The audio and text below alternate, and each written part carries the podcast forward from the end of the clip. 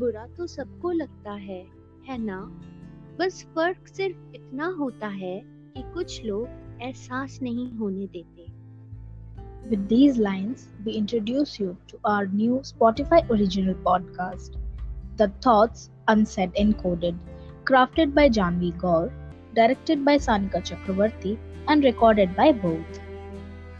In the upcoming episode, we will give voices to the thoughts and real stories which are untold. Till then, stay tuned. Good night.